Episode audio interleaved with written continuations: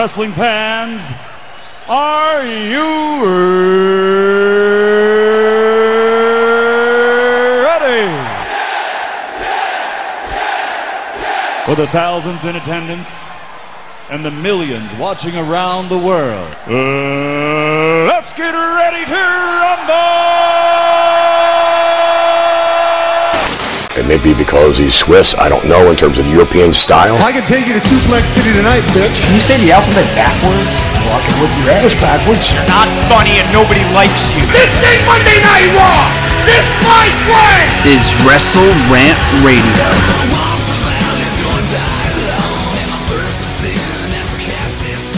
All right, welcome back, folks, to Wrestle Rant Radio for September 22nd, 2015. I'm Graham Giusa Matthews. Big show on tap for you guys here today after the last few notable days in the world of wrestling. Night of Champions on Sunday, Raw on Monday, and a huge interview on today's show. Now, it's not relatively recent, it's back from March. I'll give the full story. We've got Chris Jericho. Yes, my conversation with Y2J himself. He returned on Sunday to the WWE at the Night of Champions pay per view. That interview will be on today's show. I'll get all into that in just a few minutes. But first and foremost, of course, while we're here on campus here at Endicott College, we usually do go live, RJ and myself, every single Tuesday night, 9 o'clock Eastern Time, 8 Central Time. Cheap plug. Um, but last night, on Tuesday night, we had a power outage on campus, but that was not the reason. I mean, technically it was the reason, but it, the power went off here on campus for some unexplained reason around 6.30, 7 or whatever. And it came back on right before 9 so we had the power to do the show. It's just that where we record the show in our radio room in our academic center here on campus we couldn't get the key to get in. Um, the person who usually gives me the key to get in the room was not there because they left the building when the power went out. And when i called campus safety here on my college campus and they didn't come and open the door for us even though i asked them to over the phone so we couldn't do the show but it ended up working out because, like I said, usually when we do live shows, I can't do interviews. I mean, sometimes RJ and I do interviews when we do the shows live. Um, but if I tape an interview beforehand, I can't air it on the show because we're live and I don't really play um, recorded stuff more often than not. So it's actually a perfect opportunity. I thought I would take this opportunity. It's been in the works for a while now to air my interview with Chris Jericho back from March when I did an article uh, promoting his newest WWE DVD, Road is Jericho, out on DVD now, of course. Um, promoting his new DVD for HiddenRemote.com. So I'll talk about that in just a second. Also, here today, I'll be talking about Night of Champions from Sunday, Raw from last night, and also give my brief thoughts on the Eric Bischoff podcast, the interview he did with JBL on the WWE Network that aired immediately after Raw on Monday. So I'll get all into that in just a few minutes. But first and foremost, I'll be airing my interview with Chris Jericho. So here's the story behind it. I started writing for Hidden Remote in early July, July, uh, March, and they had asked me to come on board in like the first few days of March. I said, sure, yeah, cool, I'll, I'll definitely join the site. It was a pretty cool site. It's a great site. It's still right for them today. Um, but yeah, they asked me to join the site in like early March, March 5th or whatever it was, or maybe a couple days before that. And no more than a week later, I got an email from one of my editors asking me if I wanted to do me and another person. I got to Jericho first before he did.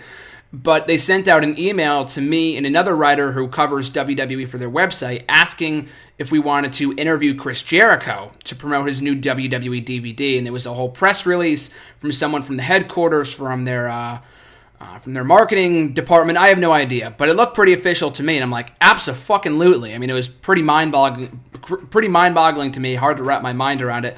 I said sure. Like I sent an email pretty quickly. Um, I had to get to it quickly. I would have, I would have regretted. I would have punched myself in the face if um, if I couldn't get to that email, couldn't do the interview. So they got back to me. We set up the interview. They sent me Jericho's DVD literally overnight. The Road is Jericho DVD. It came out maybe that same week on that Tuesday, if not the week before. I can't re- recall exactly when it came out, but they sent me it overnight. I picked it up on Friday, made the questions. We sent the questions then on Saturday for him to answer. I had to take a few out, like I asked a few about CM Punk, and of course, might not be the best thing to ask considering WWE is not on the same, they're not on great terms with CM Punk right now, so that, that would not have been a great question to ask. Um, but long story short, we got the questions in. I had to watch the DVD literally on my way home from college. I was on my way home for spring break that week, and I was getting picked up on Friday, and I had to get the questions in for Saturday morning or Friday night, whatever. And I watched the DVD on my way home, it takes about three hours from where I am in Massachusetts to get home to Connecticut. And I watched the DVD all Friday afternoon, all the way, all the, the entire car ride home. Got the questions in. We talked to Jericho on Monday, or I did. Did the interview. It was only about 10 minutes. Initially, they told me I had to get 15, but I was just happy to be able to talk to Jericho at all, of course. But um, he had so many other interviews that day, and it was funny too because I guess we were going to do the interview at like 10:30 or something like that on that Monday morning, the day before St. Patrick's Day, I think it was, on 316 Austin 316, and um, we were going to do the interview at, at around like 10:30 or whatever, and it never came. I never got the call, and I was really disappointed because then then they had emailed me telling me that Jericho they couldn't find him, he was on a trip and like in Europe or something doing a tour with Fozzy, and he, they couldn't get a hold of him or whatever, so they said they would reschedule. Um, no more than 10 minutes later did they email me back again saying they got a hold of Jericho. Can you do the interview at this time? I said, yeah, absolutely. And again, it worked out perfectly. I was on spring break, I wasn't in class, so I was absolutely able to do it. So we got that done. Did the interview with Jericho, one of the best experiences I've ever had. Um, great dude, very genuine guy. You'll, you'll be able to tell that from when the conversation that I have with him. Again, only 10 minutes, so I'll just air for the first 10 minutes of the show, and from there we'll get into my talk um, about Night of Champions, Raw, etc., etc. But in this interview, we talk all about his new WWE DVD, his feuds with Shawn Michaels, Randy Orton, Edge, some things that came to be, some things that haven't come to be, his heel run, which is kind of timely, which it is relevant considering, like I said, he returned to the WWE on Sunday night.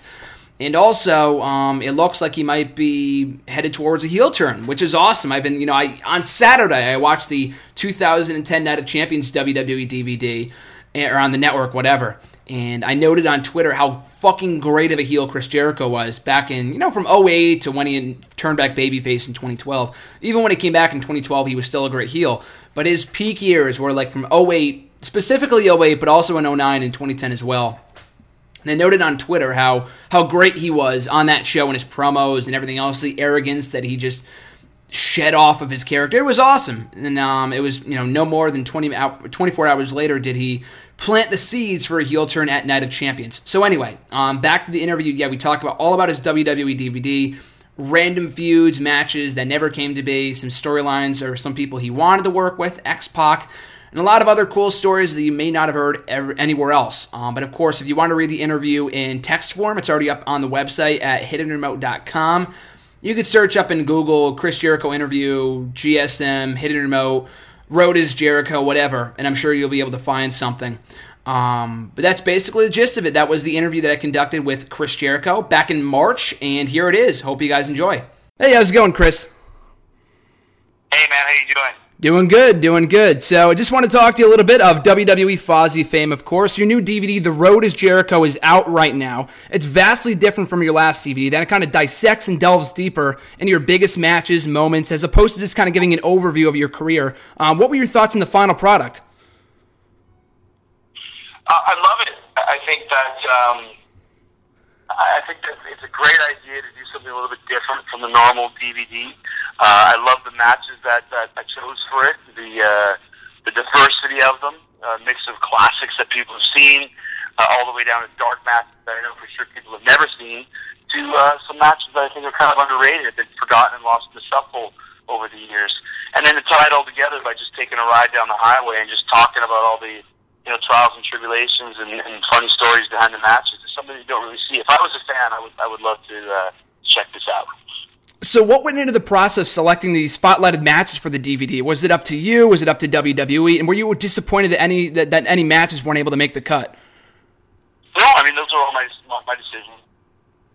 I mean they uh they, they kind of pointed me in, in, in a certain direction. Like, what about these ones? And then I would see like for example they had you know this match versus X Pac, and I'd be like, well I remember having a cage match versus X Pac that I thought was much better. So okay, we switch that around, or this, we need another WCW match in here. Or I want to put something in here with Rey Mysterio, or you know whatever it may be. So that kind of went back and forth for a bit, but yeah, the final selection is all mine, and um, you know that that's that's the way it should be. I mean, I could never allow them to pick all the matches because I know which ones have certain feelings for me and certain vibes, and ones that I want people to see. And also, too, what I thought was interesting about the DVD was that before you talked about them on your limo drive, um, you had not watched the matches beforehand, and you kind of reminisced about them before watching them back. So that's what I was thought was kind of interesting about it. Um, have you watched any of the matches back since that point, since you first filmed it? Well, the funny thing is, it's come out since I've been overseas, so I've had a, a, a preview copy that I haven't had a chance to watch yet, and I forgot it at home. So there's still some matches that I haven't seen on there, and I like that. I'm looking forward to being a surprise when I watch it too. Like, like I said in a couple other interviews, you know, the fact that if you would have asked me, have you ever been in a match with Stone Cold Steve Austin where Mick Foley was the test ref, I would have went no, and then lo and behold, I was, and it's on the DVD. So it's kind of funny how sometimes you know we do so many matches in such a short period of time, you forget sometimes you know some of the ones that are on there, and that's you know the honesty that I had for some of the when we were going through the match listing. I was like, I don't remember that one. I'm excited to see it too, and I think that's you know when you have that kind of candidness, that fans appreciate that. Because I think a lot of times people think that we know every single match we ever had, every single match we ever did. They'd be like, you know, when someone sees a match live or something that that um, you know influences them, they'll never forget it. But we might not even remember it. You know, I remember seeing Paul McCartney every single concert I've ever seen him. He probably doesn't remember any of those concerts, but for me, I'll never forget it. And that was kind of gave me a chance to go back and, and revisit some of these matches that people love that that I don't even recall. So then I can go back through and go, wow, that was a good match. Exactly. That's what kind of separated your DVD from a lot of the others in that you didn't really that, that match specifically the one with Stone Cold Steve Austin was one that you did not recall at all. It's not like you said, "Oh, I remember that one. I went I remember when this went down whatever." And you were very candid about that like you said before, and that's what kind of separates your DVD from all the others. But at one point in the DVD you mentioned your feud and matches with Edge. Um you guys kind of cross paths, you know, kind of a little bit uh, along your runs in the WWE and your various stints. Um, did it ever bother you that you guys never really had that full on feud? And you guys ended up having that feud in 2010. I watched the match the other day at WrestleMania 26, a great match. Do you feel like that feud kind of filled, uh, kind of lived up to your potential, kind of lived up to your expectations? Well, it, it could have lived up to potential because Edge got hurt. So, I mean, mm-hmm. it's not like somebody was like, ah, oh, you know, they dropped the ball, or we went left, and we should have went right. I mean, this is, you know, once again, this is show business, but it's, it's real uh, when it comes to injuries like that. And we had a whole plan from, I believe it was from July all the way up to WrestleMania, and guess what? Didn't happen because he got hurt. So we went to Plan B, which was Jericho and Big Show, which led to a, some amazing moments and matches. And then when Edge came back at Royal Rumble, we, we took it up from there. So it wasn't as monumental as it could have been, but it was still a damn good uh, feud, and it led to a pretty damn good match. So, you know, that's the thing about wrestling, and it's something that it's one of Vince McMahon's favorite, uh, you know, uh, mottos. It's like you, you, you, make the best of what you have. You know, you take a negative and turn it into a positive, and that's what we did. And I thought that uh, it worked out as well as it possibly could have. Uh, as far as the build, and then the match was, was, was tremendous, and that's why it was, it was, a, it was a must have to include that one on there. And another interesting thing you mentioned during the documentary portion was that you never had, in your six stints as WWE World Heavyweight Champion, as WWE Champion, World Heavyweight Champion, whatever, um, you never were a face. You were a heel during each of those runs. Do you regret not having a face yeah. run as World Champion, or do you feel like that role as the heel World Champion going to fit you best? No, I don't regret anything. Like I said, I mean, I'm very adamant and, and very candid saying about, you know, I was the George Harrison of the Attitude Era. And I don't mind saying that. And what I mean is that, you know, George Harrison was an amazing songwriter, amazing singer, amazing performer, and a huge star. His only problem was he was in a band with John Lennon and Paul McCartney. No matter what he does, can't outdo those guys. And it's the same with me with uh, with Rock and Austin. As a babyface, there's nothing I could do that would overtake the popularity of Rock and Austin. So I had to do the next best thing, turn heel and work with those guys. And that's why I was a heel champion six times because it was against Rock and Austin for the first three, and against Shawn Michaels and Undertaker for the other one. So it's pretty much, yeah, you know, when you're in feuds with those guys, it pretty much is what it is. So could I have been a great babyface champion? Absolutely. Was I a, great heel champion? Absolutely. Because you know, to be a versatile performer and to have longevity in the business, you have to be able to fit into whatever role uh, is there for you to fill. And as a heel, that's what was needed of me all six times that I was the world champion, and that's why I was world champion six times. There were six times in the company that I was the top, most hated person in that company, and I take that as a badge of honor. You know, could I do it as a babyface? Of course I could, but that that opportunity never uh, never uh, presented itself. So it's not a regret at all. It's just that when I was needed um, to do a certain role, I did it, and and I killed at it. So that to me uh, is, is a good thing. And of the many matches, of your many stints as World Heavyweight Champion, two of them came in 2008. Now, for me personally, getting into the product in 2008, I have many, many fond memories of your feud with Shawn Michaels, as many people do, obviously. But um, you talk about that on the DVD. You had your blow off match on Monday Night Raw, aside from the No Mercy match, of course, in the ladder match. That last man standing match on Raw in England, great match. Now, I was going to ask you, now, do you feel like the feud with you going over as the heel, do you feel like that's something missing nowadays with the heel going over in the end instead of the whole, you know, conquering babyface hero? Yeah. And, and I, I talked about with that with Shawn on my podcast about that, and that, you know, not always watch a movie or if you watch, if you read a book, the good guy doesn't always win.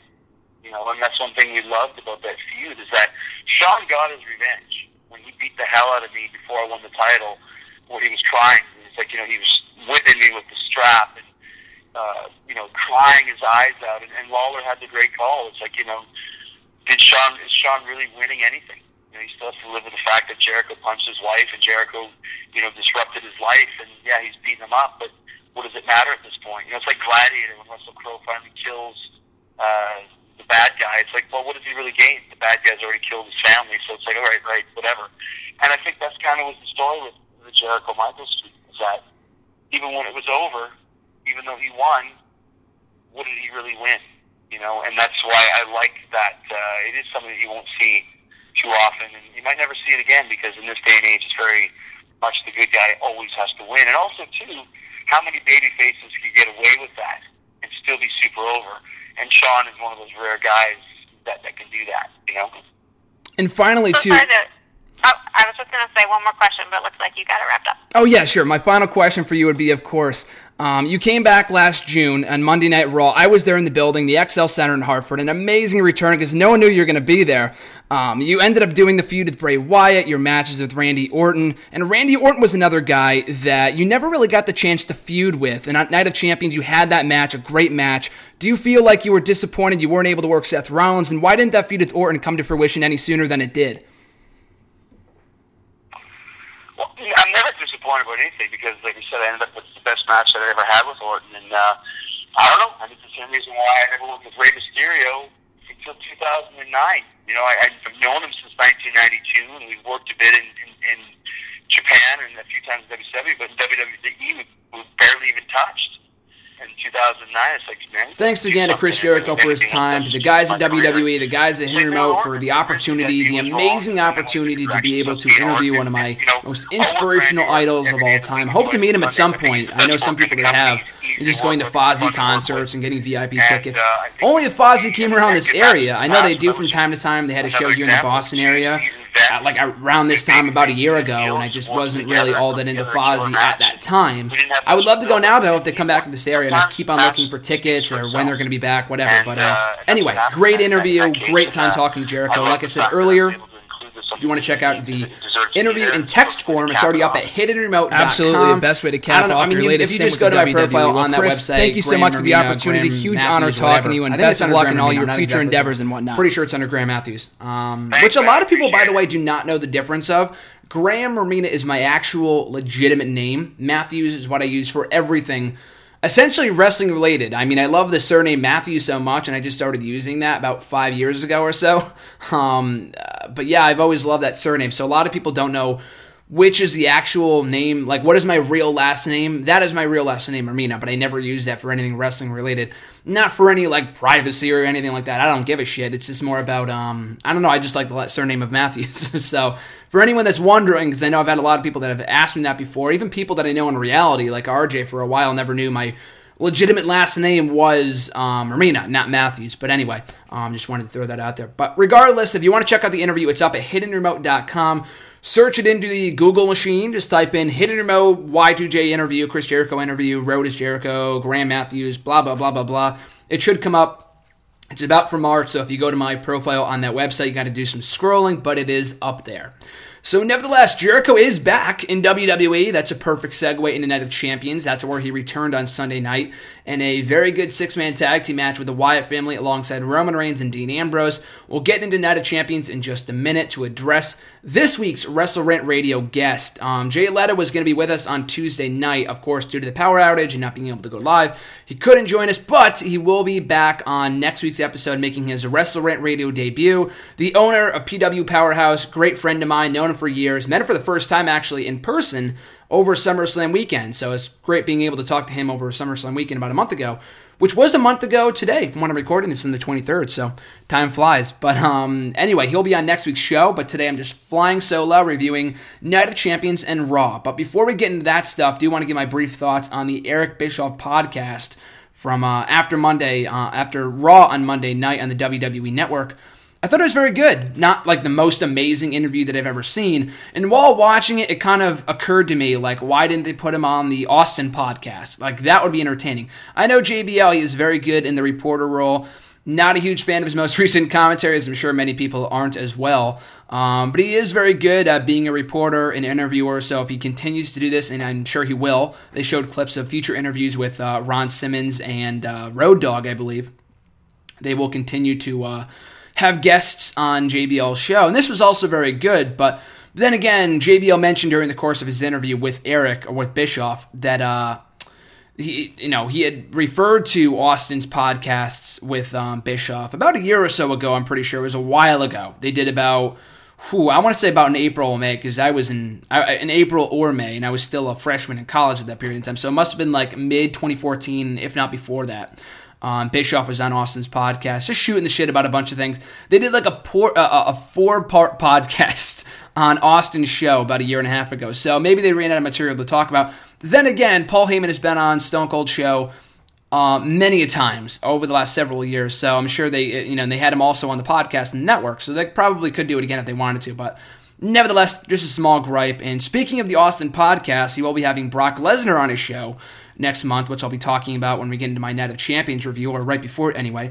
But as far as this interview goes, I thought it was very good. I enjoyed it, learned some things I didn't know. You know, most of it was kind of rehashed from the Monday Night War show that we watched on the network last year, around this time last year, which I also thought was uh, also thought was very very good.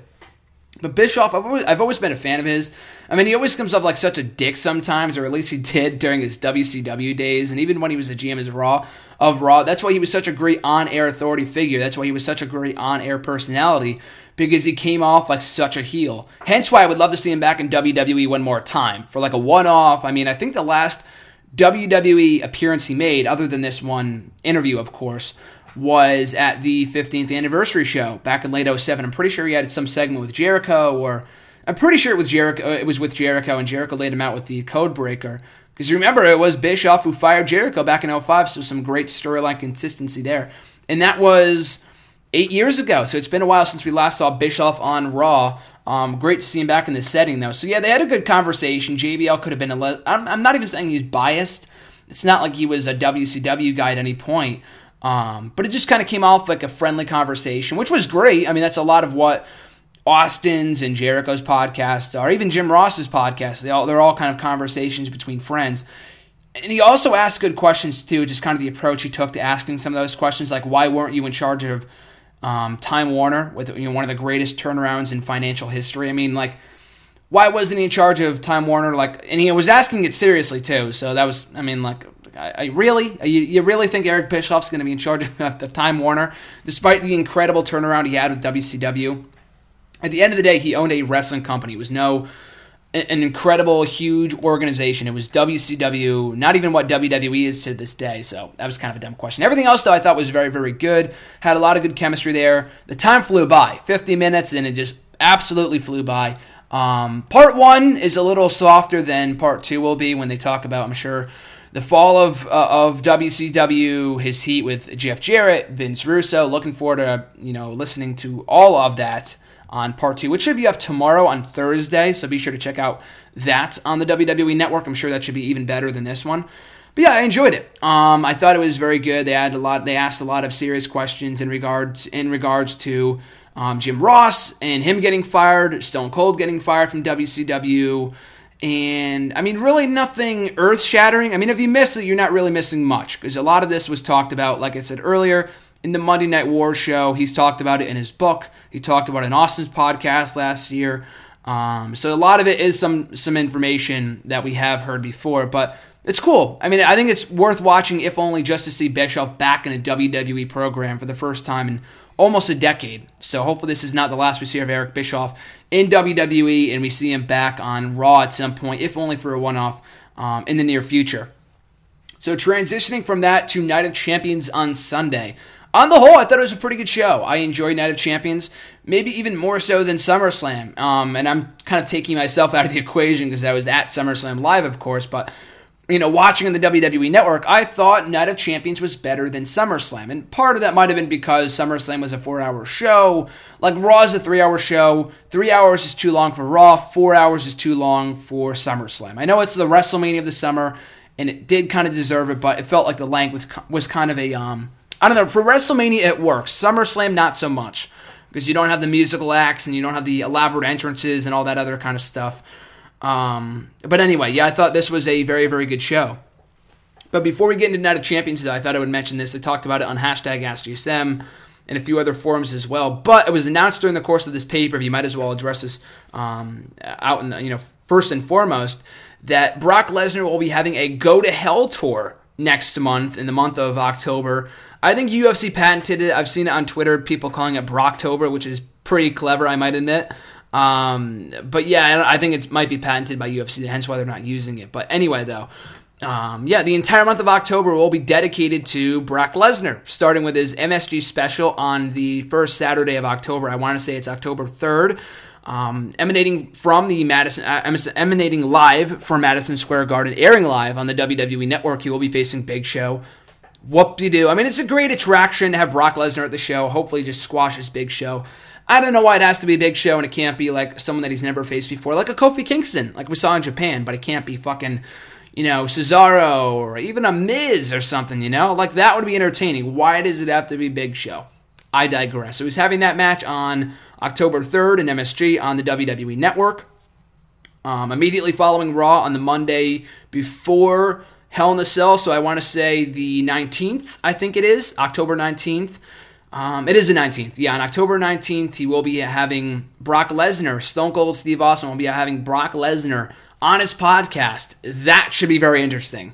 Hopefully, they can talk about, you know, the, the planting of the seeds for a dream match at WrestleMania 32, which is not happening. I'm not on that bandwagon. I mean, I would love to see it, don't get me wrong, but I'm not one of those people that will tell you that it's going to be happening at WrestleMania. Bank on it. It was done for a reason. Even Austin talked about it in other podcasts that he did um, following the the podcast that he did with Heyman, he did, he talked about in his own podcast and podcast one, where he said he shouldn't have said that. He got an, he got an earful from uh, Vince immediately afterwards, saying, "Why would you say that? That's not going to happen. Don't get people's hopes up. Don't get people's hopes up." So uh, I'm sure that match is not happening. But anyway, it should be really interesting to see those two sit down, talk face to face, and maybe even discuss what you know led to Austin leaving the company the first time in 2002 when he refused to do the job, as he says, to Brock Lesnar on an episode of Raw in 2002. Left the company for almost a year and came back, and the match between them never came to fruition. But they did have a few confrontations in early 2004 when Brock Lesnar and uh, Goldberg were having their match at WrestleMania, and Austin was the special guest referee for that match. Maybe they could talk about that. There's a lot of potential topics we could they, they can kind of delve into um, when Austin interviews him for his podcast. And Brock Lesnar is not known for being a great talker. He's not a great promo. I should specify that he is not a great promo. But when you watch him in outside interviews with like ESPN and just other mainstream outlets and stuff, he's actually very good. He's pretty funny. I saw some video. I'm sure other people have seen it too. It was phenomenal. It was a priceless video. It was a video of him at ESPN headquarters, and he was sitting in the security booth, and people were coming in like, "Oh, that's Brock Lesnar," and if they didn't recognize who it was, they just saw this monster of a man sitting in the security booth. It was pretty entertaining. He has some great charisma that you don't really always see on WWE TV, and you don't need to because that guy's a total ass kicker. But anyway, um, the podcast between Austin and Lesnar should be great. Very much looking forward to that on, like I said, October 19th, I want to say um, October 19th. And then that Sunday, he returns to WWE pay per view when he takes on The Undertaker inside Hell in a Cell. Now, this was an idea I threw out immediately following SummerSlam. I was not as pissed with the finish to the match at SummerSlam as a lot of people were. I talked about that before. I didn't think it was the worst thing in the world. It left people wanting to see a third match. I mean, initially before SummerSlam, I didn't want to. I didn't want a third match. The match at WrestleMania 30 was awful. That was a fucking train wreck of a match. One of the worst Undertaker matches I've seen in a very long time. The rematch, however, you know, after seeing the rematch at SummerSlam, these guys can go. When Undertaker's not concussed and neither of these guys are injured, they can go and have a great fucking match. And they had a great match at, at uh, Night of Champions in the main event of SummerSlam last month.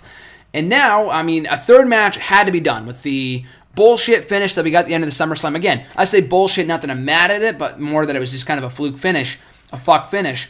And um, a third match was in order. So I was not as mad at the fact that they were going to do that finish as much as I was that they were going to save it for WrestleMania. Now, in the weeks leading up to SummerSlam, Paul Heyman said, it's the match too big for WrestleMania. The rematch that's too big for WrestleMania. Too big for WrestleMania. Then why would you hold the third rubber match at WrestleMania? Like it made no sense. And I understand maybe they wanted Undertaker to go out on a high note in his home state of Texas against Lesnar and winning. Maybe he can still win a Hell in a Cell. I would hope not. I would want Brock Lesnar to win that match, but you never know. Um, we'll have to wait and see. I mean, they're not in. They're going to be in Los Angeles, so it's not like it's in Lesnar's hometown or uh, Taker's hometown or whatever. But whatever they want to do, um, I'm glad they're not waiting. They're not, you know, I, I, I, I'll say it. They're not wasting it for WrestleMania. Um, it's a big match. I'm sure it would. You know, it's a huge get for WrestleMania regardless from a financial standpoint. But we've already seen it. We've seen it twice before. That didn't stop them from doing twice in a lifetime with Rock and uh, John Cena a couple years ago. It didn't stop them from doing Brock Lesnar and Triple H the rematch at WrestleMania 29 a couple years ago, the same WrestleMania. One of the worst WrestleManias in recent history, might I add. Um, but I'm glad they're saving it for instead for Hell in the Cell. It's a huge get for a B level pay per view. And inside Hell in the Cell, I mean, there's no better match to blow out that feud than inside um, the Devil's Playground. Because, first of all, that's where they had a great match back in 2002. They had um, one of Brock Lesnar's first title defenses as WWE Champion was inside Hell in the Cell against The Undertaker.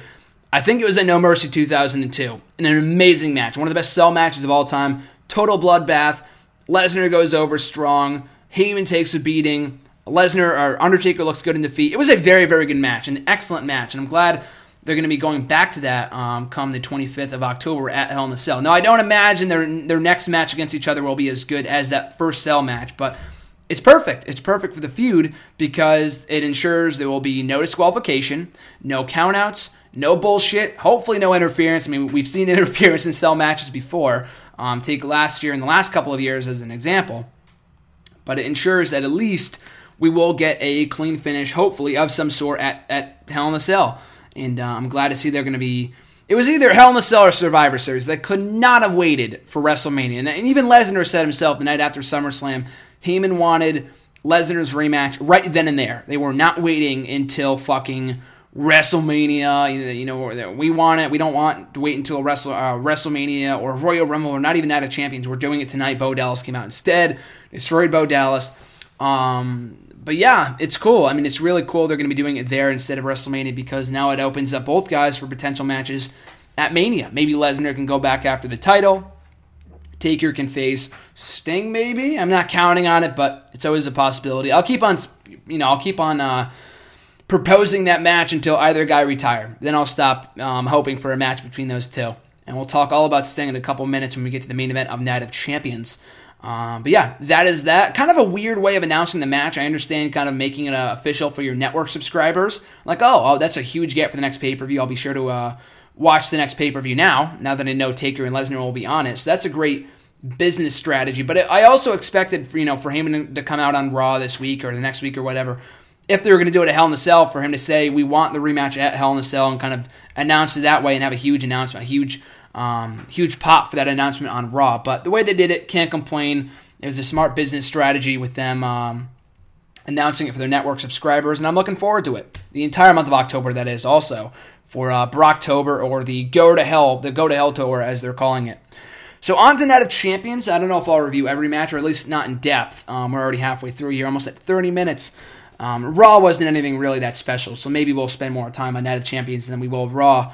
Uh, but Night of Champions, I thought was a very, very good show. Um, I thought over, you know, top to bottom, I thought every match, one way or another, entertained me. The results were right, um, so I can't really complain. I could see why some people didn't like it. There were some weird booking decisions and some weird happenings, Sting getting injured, and a few other things as well. But on the whole, though, I thought it was a um, pretty solid show, and we'll break it down right now. On the first match tonight, on the kickoff show, we got Stardust and the Ascension going over Neville and the Lucha Dragons. It was, it was a fun match. I thought it was a lot better than the rematch on Raw, which had a lot of botches and stuff, um, which doesn't always hinder a match, but it wasn't that really good of a match anyway. Kind of a repeat from the night before, so therefore not a great match. But um, it was fun for what it was. It just bothers me, and we talked all about this, so I won't really go on a on a tirade about it. We kind of went more in depth about it last week on the on the show that Neville's kind of just directionless right now. I understand maybe like a Bo Dallas, who's also a former NXT champion, but Bo Dallas doesn't have the potential to be, in my opinion anyway, or at least not right now. Um, he's a glorified comedy character. Neville, on the other hand, is an amazing in ring athlete. A lot better of a worker than Bo Dallas. He's over. People like him. He's got a great finisher. But like I said to RJ last week, he just kind of reminds me of this of like the new version of Evan Bourne. I think he's a lot more talented than Evan Bourne, but the way that I'm saying that, the reason why I'm saying that is because just based off how WWE is booking him as like this guy who has cool flippity doodah moves, and that's it. We know nothing else about his character. He's a great wrestler. He can be always counted on for an amazing performance, as we saw in his WWE title match with Seth Rollins a couple months ago but they'll never. It looks like anyway, or at least for right now, never, never, Neville, um, never, Neville, never push Neville. There we go. Um, towards mid card status as the mid card champion, as Intercontinental champion, United States champion, or whatever. Because maybe they don't have enough faith in his mic ability, which I think has improved immensely since NXT, which was um, fucking atrocious a year and a half ago. Um, two years ago, his mic skills were awful, but he's improved a lot. Um, not saying he's like Stone Cold Steve Austin or The Rock and the mic, but he's come a long way for him, for Neville, um, speaking by his standards. But yeah, a good match. It just bothers me they don't have more for these six guys to do. Um, I like the trio of Stardust and the Ascension, the cosmic wasteland as they're calling it. I like um, the pairing of Neville and the Lucha Dragons, also kind of having that NXT flavor to it. And Stardust is another one. I feel like he's done the best work possible he can with his Stardust character. And I, have always been a huge detractor, I guess is the word. I don't want to use the word hater. I feel like that's so stupid. Um, I've never been a huge fan of the Stardust character. I've always said bring back Cody Rhodes, but to his credit, he's done a very good job of making this character interesting, making me care about it, and you know, putting all of his effort into this one persona and making it as entertaining as can be and it just kind of relegates them to the pre-show. So hopefully both guys can move forward out of this feud and do something else because they have been feuding the last like two or three months now, and um, I'm waiting for both guys to kind of move on to something new. So winning the matches in the night's opening match, we had for the Intercontinental Championship Ryback defending the IC title against Kevin Owens. Uh, pretty good match. I thought it was one of Ryback's better matches, not one of Kevin Owens' better matches, but when you're working with someone like Ryback, um, he is very limited in the ring, but he got the best match as he could out of him possible. And I thought they put forth a pretty decent performance. But of course, Kevin Owens, the best part of the match, winning the Intercontinental Championship. I thought they put forth a very solid matchup. In the end, Kevin Owens raking the eyes of the big guy, following it up with the roll up for the win in his first ever Intercontinental Championship. Best move they could have done. Huge Ryback fan. Glad he got a pretty decent reign as Intercontinental Champion. He's been champion for almost four months, Ryback that is. He won the belt on May 31st, so almost four months ago. He got a good reign out of it. Glad to see him. He finally got something he deserved. But now it's time to move on to the next challenger. Move on to the next face that can bring the inter- in there, bring the Intercontinental Championship back to the level it once was at. I'm not saying he will. I'm saying there's a chance he could. And the reason I say that is because WWE has done this time and time and time and time and time again. You don't you don't need me to tell you that. I mean, look at the past few champions that we've had, and I've ranted on them about this a million times before. But you look at The Miz, Kofi Kingston, Dolph Ziggler, a guy that a lot of people thought would do a lot of good for that IC title, and he did for a time. But because they booked him so fucking poorly, it did nothing for the belt. The belt was back to being meaningless, you know, being you know, being rendered irrelevant, and it was back to being just not even a stepping stone, just a just a, a prop and, um, you know, Ryback, for all the shit that people have given him as Intercontinental Champion, oh, he's not a great champion. He never defends the belt. at least he didn't lose. I mean, there is that argument to it. At least he did not lose singles matches every single week. I can hardly remember one or two matches he lost as Intercontinental Champion. Um, maybe one or two. Other than that, though, he was booked pretty well as IC Champion, so at least he wasn't booked as garbage like some other of the other champions. Uh, Wade Barrett. But not his fault, just creative for just shitting all over these guys. But Kevin Owens, I feel like, is the best possible choice for Intercontinental Champion right now. Just think of all the potential matches he can have with guys like Sami Zayn when he comes back, Daniel Bryan when he comes back, um, Cesaro, Neville, all these other guys in the roster right now that are not doing anything. Put them in a feud with Kevin Owens over the Intercontinental Championship. Have a decent feud with them. Have a great match. Get a great match out of it. And you move Kevin Owens forward as the Intercontinental Champion. I feel like that'd be the best possible way to book him at the moment. Um, because I feel like he has all the tools in the world to be a top tier player in WWE. They kind of derailed his momentum. When I say kind of, I mean they absolutely did when they had him tap out to John Cena at Battleground to kind of knock him down a few pegs. I thought that was bullshit, but anyway, at least he won against Cesaro at SummerSlam. He beat Cesaro again in a rematch. He's been booked pretty well. I think we can admit he's not on superstars every week. He's on main event, but you know that's just because he's picking up a few wins here and there. It's not the end of your career. If you're on superstars every week, that's almost the end of your career. A lot of people look at it as. Um, but Kevin Owens as Intercontinental Champion, I love it. A lot of great challengers lined up for him. And like I said earlier, maybe he can hold that belt until WrestleMania, defend against the returning Sami Zayn, and Zayn can finally get his big win over Kevin Owens, and in the process, winning the Intercontinental Championship. Hashtag book that. So after that on the show, we had Dolph Ziggler versus Rusev, I believe. Um, yes, we did. That was a pretty good match. I enjoyed it. It was well wrestled easily the best bout these two have ever had. Um, just because the one at SummerSlam kind of fell flat, the one on Raw not as good. This one was pretty good. The crowd was almost into it. It's just because this. It's just because this feud sucks. Um, no one wants to see this feud continue. It's run its course. I don't want to see it continue. It's just what is it even over at this point? Lana's gone. Summer Rae's a bitch. Ziggler may be flirting with her. He may not be flirting with her. And Rusev's just a whining, crying bitch. So why do I care? Why should I care about this feud? I mean, I hate to keep on ranting about it, but I'll keep on ranting about it until they end it. And it looks like it's not over either, because Ziggler won the match after Summer Rae inadvertently hit Rusev with her own shoe, allowing Ziggler to pick up the win and um, with you know allowing to roll up Rusev and score the victory, or hit the zigzag and pick up the victory, not roll him up. That came in the main event in in the uh, opener. But yeah, I thought it was a good match. It's not the matches that bother me, it's just the feud. It sucks. There's no reason for it to continue on if it's not over anything. I'm hoping they do a double turn. They have Summer Rae um, join Dolph Ziggler, excuse me, and then they have Rusev go babyface and reunite with Lana when she comes back. That's the only possible good thing I could see coming out of this feud. Otherwise, why continue doing it? Maybe they don't have anything other for these two guys to do right now. But anything would be better than this. Um, this feud is just terrible. But to their credit, though, like I said, good match on Sunday. Ziggler wins. Unfortunately, though, it's not the end of the feud. So the next match, the Dudley Boys taking on the New Day for the WWE Tag Team titles. Good match. It just never really felt like it left. It, it, went to that next gear, and maybe that was done intentionally. They're having more matches. It's already been confirmed. The rematch is set for the MSG special on October third and for the WWE Tag Team titles on the line. So in the Dudley Boys' backyard and MSG, they could very well win those belts. That'd be a pretty cool moment. Um, and maybe they do the rematch at Hell in the Cell. I proposed a tables match in my latest column for Hidden Remote. But we'll have to wait and see. But yeah, I thought this match was good. It's not that it was bad, but I feel like the biggest issue with this storyline right now, or at least with this feud right now, it's great we have two teams the fans care about, but then again, you think about it, it feels like it's the the the combination of feud between two babyface duos. The Dudley boys are over. The fans love them. They love the table spots, whatever. The New Day, they just cheer for them like they're baby faces. They give them the babyface reaction.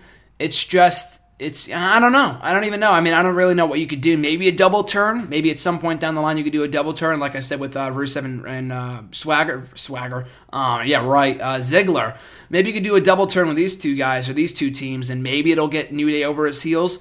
For right now, though, I'm just not buying. They're so entertaining. Don't get me wrong. I'm not complaining. I would rather them do this than do nothing at all or do what they were doing when they first started. The black, happy-go-lucky racist gimmick they were doing when they first came up as baby faces last year. That was atrocious.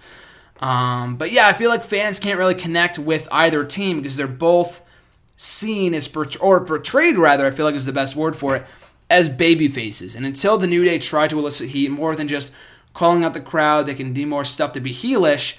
Then we have a real tag team feud on our hands. But it's good to see the division is kind of getting back to where it once was with the return of the Dudleys, the New Day being as entertaining as they are, and having good matches with them.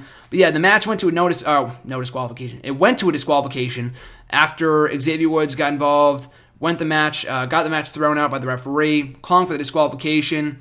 Dudley Boys win, but the New Days, uh, the New Day are still the WWE Tag Team Champions.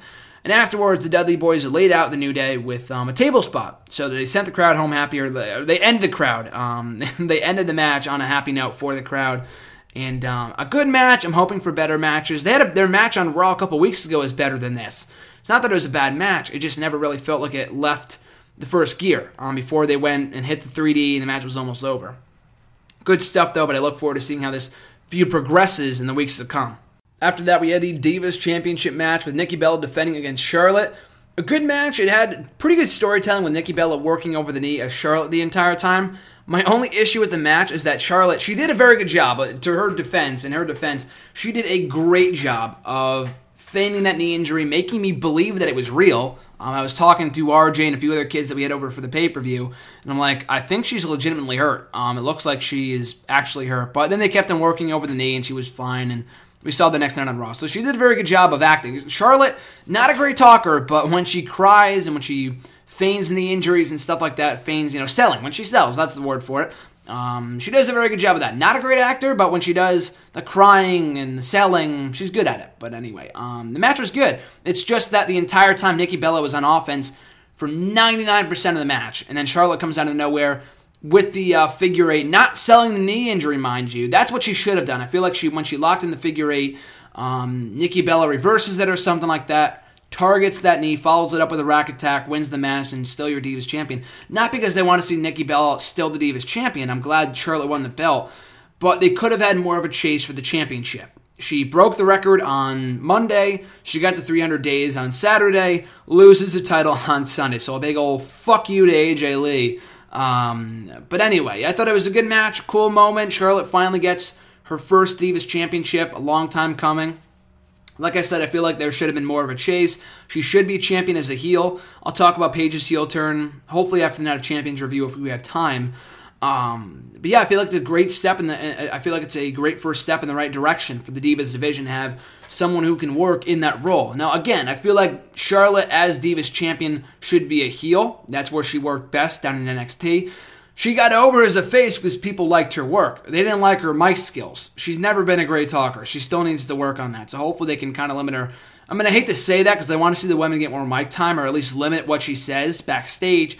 It just comes off so scripted. I don't know. When, when, when you see the videos of her on YouTube and stuff with like her father and she's talking about what the title means to her, she comes off very well. Uh, it's just the promos that she cuts backstage and in the ring that come off so badly. So hopefully um, she's not talking a lot as Divas champion, or at least not as much as she was before during this whole Divas revolution, as they're calling it. But yeah, good match. Charlotte, your new Divas champion. Hopefully after this we can get some fresh feuds. I'll talk about Paige in a minute. You know what? I might as well talk about it now. Um, the Paige heel turn on Monday I thought was fantastic. I thought it was great, so awesome. And not just because, oh, she trashed the Bella twins. No, it's her delivery and because Paige is such so great. Paige is so great at being a bitch. And I say that in the most respectful way possible. I mean, you look at her early character on NXT, that's where the whole anti diva persona came from, people. Because she was the bitch. She was a total brat. She's so great in that role. You see her on Tough Enough. Maybe that's not actually the way she acts. On, on Total Diva, she's fine. I can tolerate her. On Tough Enough, I hated Paige. She just came off like such a bitch. And I think the worst part is that she's a babyface on TV. She's so much more comfortable in the heel role. Um, she's over either way. But I feel like as a heel, though, she can finally just let the reins loose, just let it all loose, and just unleash her anger, be much more aggressive in the ring. Will we see the return of the anti diva Paige? Maybe. I mean, it, even if we do, it doesn't really matter. I would love to see it. I doubt it. Um, she's she's still on Total Divas regardless. But I thought it was an awesome moment. I thought she should have done it out of Champions when she cost Charlotte the belt. Maybe she comes out the next night on Raw ranting and raving. But as much as as much as I try to be positive about WWE, the women's wrestling, the Divas division, whatever, I always have to address both sides of it. Um, again, I love being positive. That's kind of like my gimmick.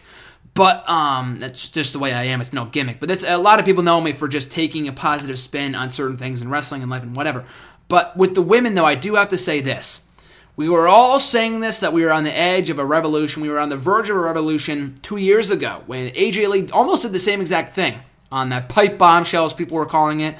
On I think it might have been right after SummerSlam, and she cut that promo just destroying, ripping the total, ripping, uh, ripping total divas, ripping the Bellas, ripping Naomi and everyone else.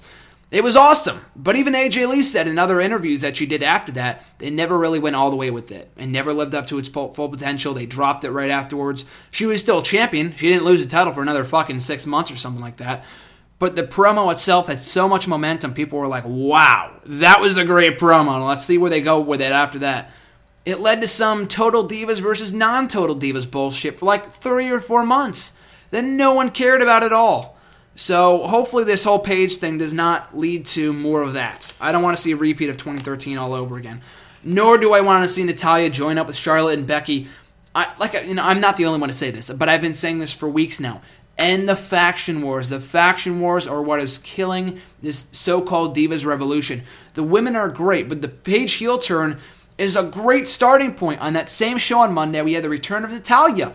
Even better. Great stuff. Wasn't happy she lost, but I'm hopefully I'm hoping that they're trying to tell a story with her, and maybe she gets angry, she turns heel. I have no idea. And I don't want to see a Paige and Natalya heel tag team. I want to see people just be individuals. Even the Bella twins, separate them. Brie Bella as a heel can stand her. Not because she's a great heel, because she's not great. Um, she's so much better as a babyface. Break her off on her own as a babyface break off Fox, break off Naomi and Sasha. Tamina couldn't give two shits about, but break her off too. Everyone, just have them go their separate ways. Just that's the way it's got to be. The Paige heel turn on Monday was a great launching pad for that, a great starting point, a great launching point for getting that division where it needs to be. Break them all off in a singles competition and just have them just do their thing. Paige as a heel is awesome. And having it work with Charlotte as a babyface champion, Although, way, although the way I would not have booked her, I wouldn't have booked her that way. Um, I would have had her just be a heel as champion. We have Paige as a heel though, so it's fine for right now. But having a strong heel and Paige to work with is only going to benefit Charlotte in the end. And you also throw Nikki Bella for right now, do a triple threat of the pay per view. I like it. Just keep on going off of that and slowly but surely get away from these faction wars. So I enjoy the match on Sunday night. After that, we had, let me see here, we had, the, oh, the six person tag team match with the one and only person I interviewed at the start of the show, Chris Jericho, being revealed as the mystery person, the mystery partner for Dean Ambrose and Roman Reigns, and taking on the Wyatt family. Good match. I enjoyed it. Jericho, very mixed reaction, mostly positive, but I've seen some people like, oh, Jericho again. I was hoping for The Rock. Really, people? You thought The Rock was going to show up to face the Wyatt family? The Wyatt family had to win. So if The Rock came back or fucking Jeff Hardy, Goldberg, you name it, they would have had to lose anyway. Not they didn't have to get pinned, but their team was going to lose. And they should have lost. The Wyatt family should have won this match, and they did. I was happy with that. Jericho, perfect guy to have accept the challenge. It wasn't a fucking Eric Rowan, who I like. Eric Rowan, not a bad guy. Would have been a massive disappointment, though, so I'm glad it wasn't him. But it needed to be someone with credibility that could also put over the young guys. Boom, Jericho fits that to a T. It's not like, oh, he loses every single week, so he's a loser. No, he won a lot of matches the last few runs with WWE. I don't know where this this um where is this coming from that he that Jericho is a loser that all he does is lose matches. He beat Neville at um at the Beast in the East special. You look at his track record from the last time he was in WWE. He won every single fucking week. He lost to Randy Orton his final match with WWE. He beat, I remember he beat uh, Rob Van Dam. He beat Seth Rollins. He beat Wade Barrett. Everyone beats Wade Barrett, but he beat Bray Wyatt at one point. He beat Kane. He beat everybody. He beat everybody that WWE had to offer on Raw and SmackDown. I'm pretty sure the guy was undefeated. He beat Wyatt. He beat Harper. He beat Rowan. He beat everybody. So where is this coming from that Jericho is a loser? I mean, maybe you don't like Jericho because you think he's a company shill, which I still don't get, but whatever. Maybe I'm just biased because I'm a Jericho fan. I'm a Jerichoholic, but just even putting that aside, I think it's just bullshit that people are just like, oh, he's a company shill. He's a disappointment. It was a disappointment. He showed up. If it was disappointing to you, then I'm sorry. But I loved it. I thought it was a very cool surprise. I avoided all dirt sheets before the pay per view, so it was a cool surprise for me. And the perfect guy to put over the Wyatt family. Ambrose shouldn't have gotten pinned here. Reigns should not have gotten pinned here. Jericho, perfect guy to take a loss. It establishes Braun Strowman as a credible monster. And afterwards, Jericho, Ambrose, and Reigns all teasing tension when Jericho, know, Ambrose and Reigns confront Jericho after the match. And instead of saying anything at all, he just walks off and bumps shoulders with um, Dean Ambrose on his way out. And he tagged in Roman Reigns. He made the hot tag. Roman Reigns was like, Why did you do that? So obviously planting the seeds for a heel turn in the near future. Now, Jericho said on his podcast today that um, he's not going to be on Raw. He was not on Raw on Monday night, nor will he be for the near, very near future. Maybe he's lying. Jericho is known to do that in the past when it comes to kind of, um, you know, hiding the truth, not just because he's a liar, but because he doesn't want to ruin a good surprise. But from what it seems like, with all the tours he has coming up with Fozzy and whatever else, that he is telling the truth and he will not be on WWE TV for a while. But like he said, the seeds were planted. Those were the exact words he used in his podcast today. And um, it looks like we might be finally getting a heel Jericho again, which is awesome. He's a great babyface. He's even a better heel. And it's funny too because when back in 2012, I think it might have been when rumors started going around that he was going babyface. I was like, oh no, don't turn this guy babyface. He's such a great heel. And now in recent years, when it looks like he's going to go heel, now I'm saying, oh no, don't turn this guy heel. He's such a great babyface. You know, it's funny because he plays both roles so well. And um, as a heel, the guy is money. Take my money right now. Like I said, I was watching the Night of Champions 2010 show on Saturday, and he cut this great promo, like the Parasite talk Maybe he'll switch up the character a bit. Maybe he won't do that exact that exact same um, shtick when he's like ripping into the fans, calling them parasites and all this other stuff. Maybe he won't do that exactly, but heel Jericho is awesome, and I'm hoping to see it. I'm just laughing thinking about it because he's going to be great as a heel again. But I'm looking forward to seeing what he does when he comes back, and hopefully does lead to a feud with Dean Ambrose or Roman Reigns or whoever. An Ambrose Jericho feud is money total money on the mic, in the ring. Take my money right now. Even a Roman Reigns feud, it's something new. Jericho and Reigns is something new. Jericho was a huge proponent of Roman Reigns. Um, he was defending him after he won the Royal Rumble this year, so I'm sure he would put him over. And the matches could be good too. If anyone could get a great match out of Roman Reigns, it's Jericho. And Roman Reigns has improved a lot as an in ring worker this year against guys like Brock Lesnar, Bray Wyatt, even the fucking Big Show. As much as I hate the Big Show, they had a pretty damn good match at Extreme Rules this year. You know? So I'm looking forward to that, and hopefully heel Jericho resurfaces on WWE programming in the near future. I am so looking forward to it. I feel like it's going to be so great. I'm seeing heel Jericho back for the first time in almost three or four years. It's going to be money, I'm telling you. So after that, we had the two main events for the United States and WWE World Heavyweight Championships. Just kind of brief thoughts on this. I don't want to spend too much time. We're kind of running out of time anyway. Um, and Raw wasn't really too too noteworthy, so I won't really go on a full review of that. Nor do we have time. Um, but yeah, for the main events of Night of Champions, Cena and Rollins, another quality match from the two, as expected. They've never had a bad match with each other. Um, kind of the same spots. I mean, the match on Monday was more of a retread than the one on Sunday was. The one on Sunday I thought was really good. They kind of made it feel more like a sequel than it was a uh, a rematch or a retread like we saw on Monday. The one on Sunday I thought was very very good. A lot of cool reversals. I thought they did a very good job of putting forth a strong performance. But in the end, though, it was John Cena emerging victorious, the new United States champion in clean fashion. A lot of people were mad at that, and I understandably so. I mean, maybe they should have had Kane come out. I mean, they had Kane return at the end, but I thought John Cena winning clean was completely fine. Um, I mean, there was no reason to have Seth Rollins. I mean, he could have retained the U.S. title here, but John Cena was a great U.S. champion earlier this year with the U.S. Open stuff. Had no issue with it. I did take, take exception, however, to him delivering an attitude adjustment to Cena, or to Rollins rather, after the match for no apparent reason. Rollins was just on his way out, and Cena just randomly delivers an AA to him. He could have just thrown him back in the ring. That kind of felt a little unnecessary, um, especially considering Rollins had another match right after this. And Cena won. It's not like he's a sore loser, so that kind of made no sense.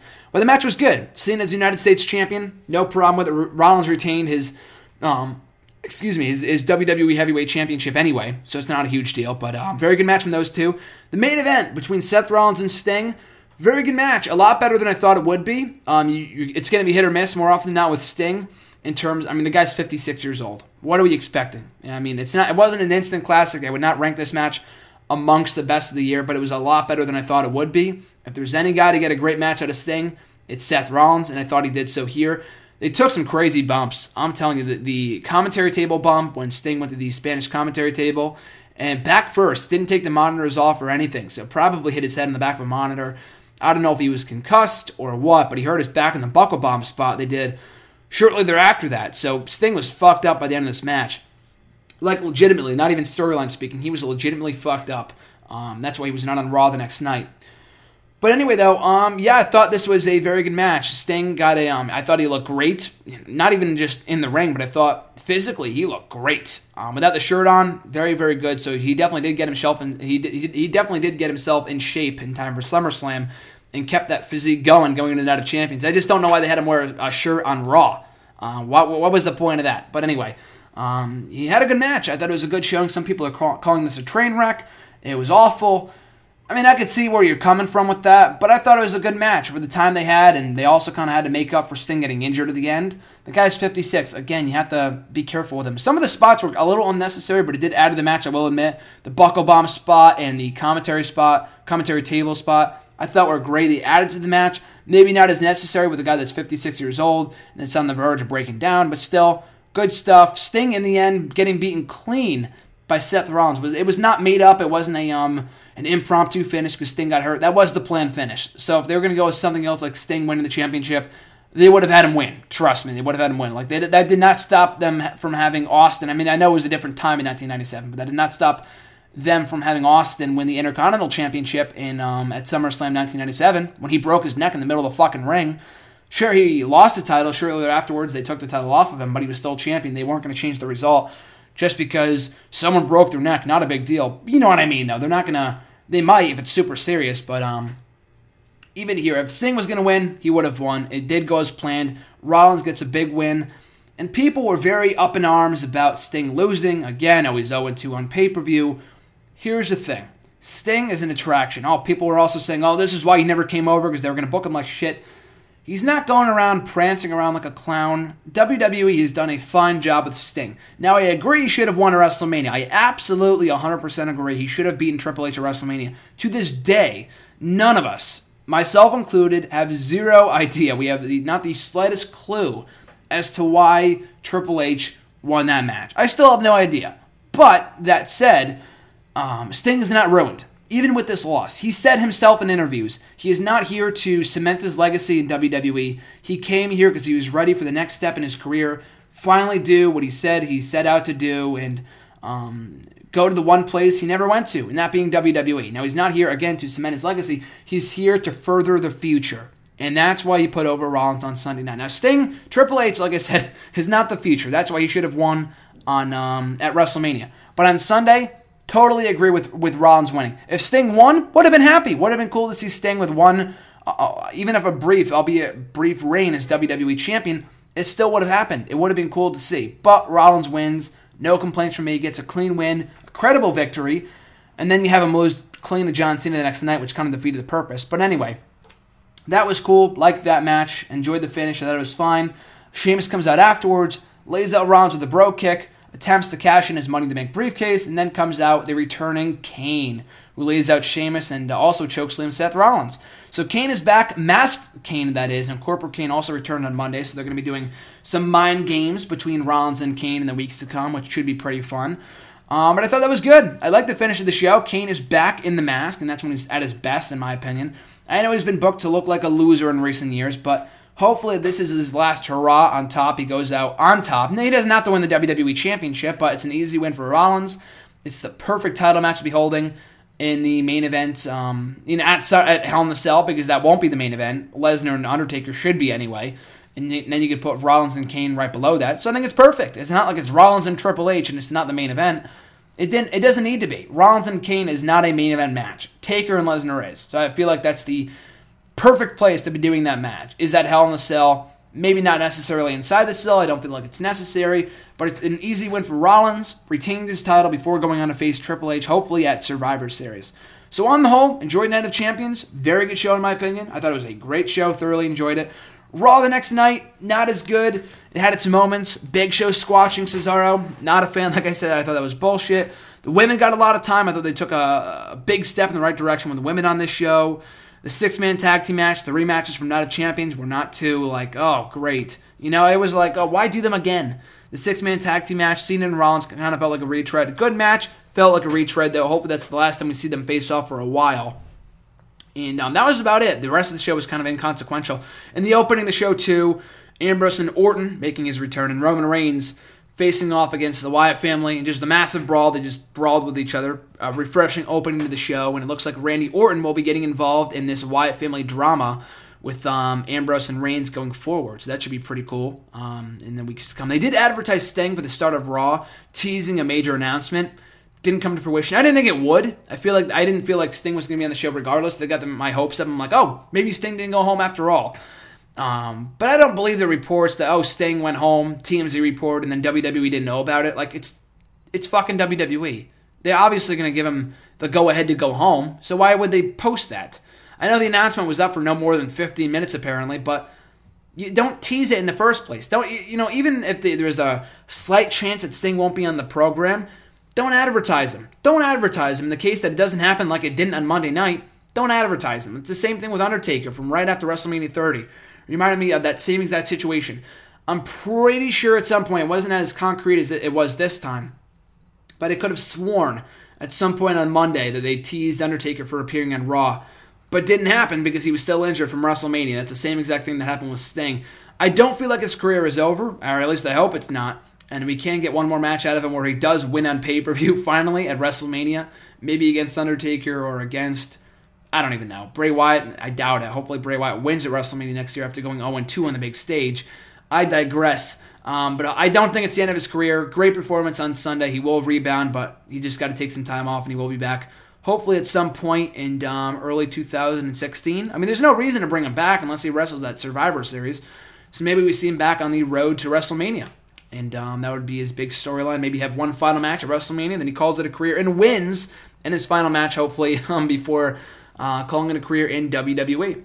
And that's going to do it for today's Wrestle Rant Radio for September 22nd, 2015. Thank you for joining me. Thank you for checking out the Jericho interview. And hopefully you enjoyed my analysis of Night of Champions and Raw as well. We'll be back next Tuesday live every single Tuesday. Of course, last night was the exception. We could not go live due to technical difficulties.